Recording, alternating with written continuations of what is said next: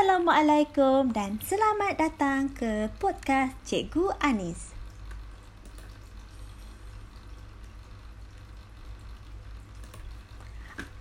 Untuk pembelajaran kita pada hari ini, kita akan menyentuh mengenai tema 2, warisan negara daripada tingkatan 2.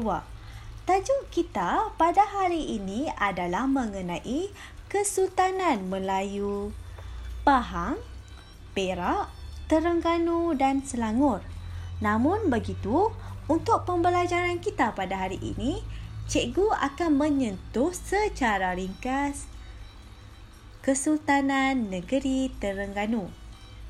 Untuk pengetahuan para pelajar, pengasasan Kesultanan Terengganu, Pahang, Perak dan Selangor merupakan kelangsungan daripada Kesultanan Melayu Melaka.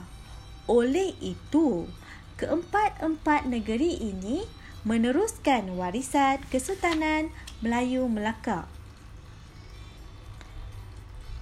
Sejak abad ke-16, Terengganu telah berada di bawah naungan Kesultanan Johor Riau.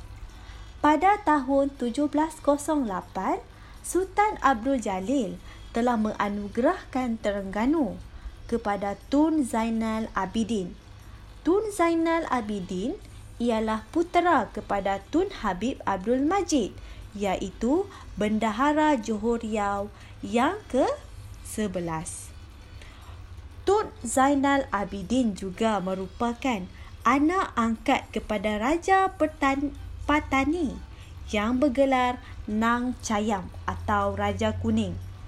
Raja tersebut telah menyediakan segala kelengkapan pertabalan Tun Zainal Abidin sebagai Sultan Terengganu. Kedatangan Tun Zainal Abidin ke Terengganu diiringi seramai 80 keluarga Patani termasuk beberapa tokoh agama seperti Khadi Wan Imam Mahmud dan Cik Buang. Beberapa alat kebesaran diraja turut dibawa semasa pertabalan tersebut seperti keris diraja dan keris panjang Nang Cayam. Pada tahun 1708, Tun Zainal Abidin mengasaskan Kesultanan Terengganu dengan gelaran Sultan Zainal Abidin yang pertama. Pusat pentadbiran baginda yang pertama terletak di Tanjung Baru, Kuala Berang.